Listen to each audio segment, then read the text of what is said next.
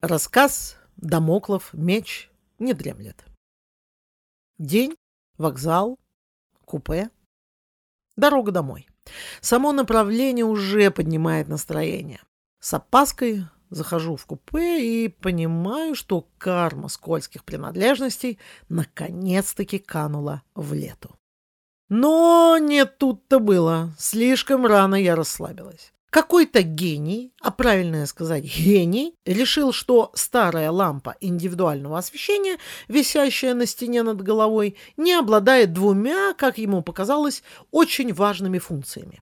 Она недостаточно сильно лупит в глаза соседу и по башке хозяину полки в момент вставания или переворачивания. И мысль о гениальной переделке и получении Нобелевской премии за лучшее изобретение всей жизни уже заработала. Я инженер, я все рассчитал, подумал гений и пустил придумку в тираж. Итог.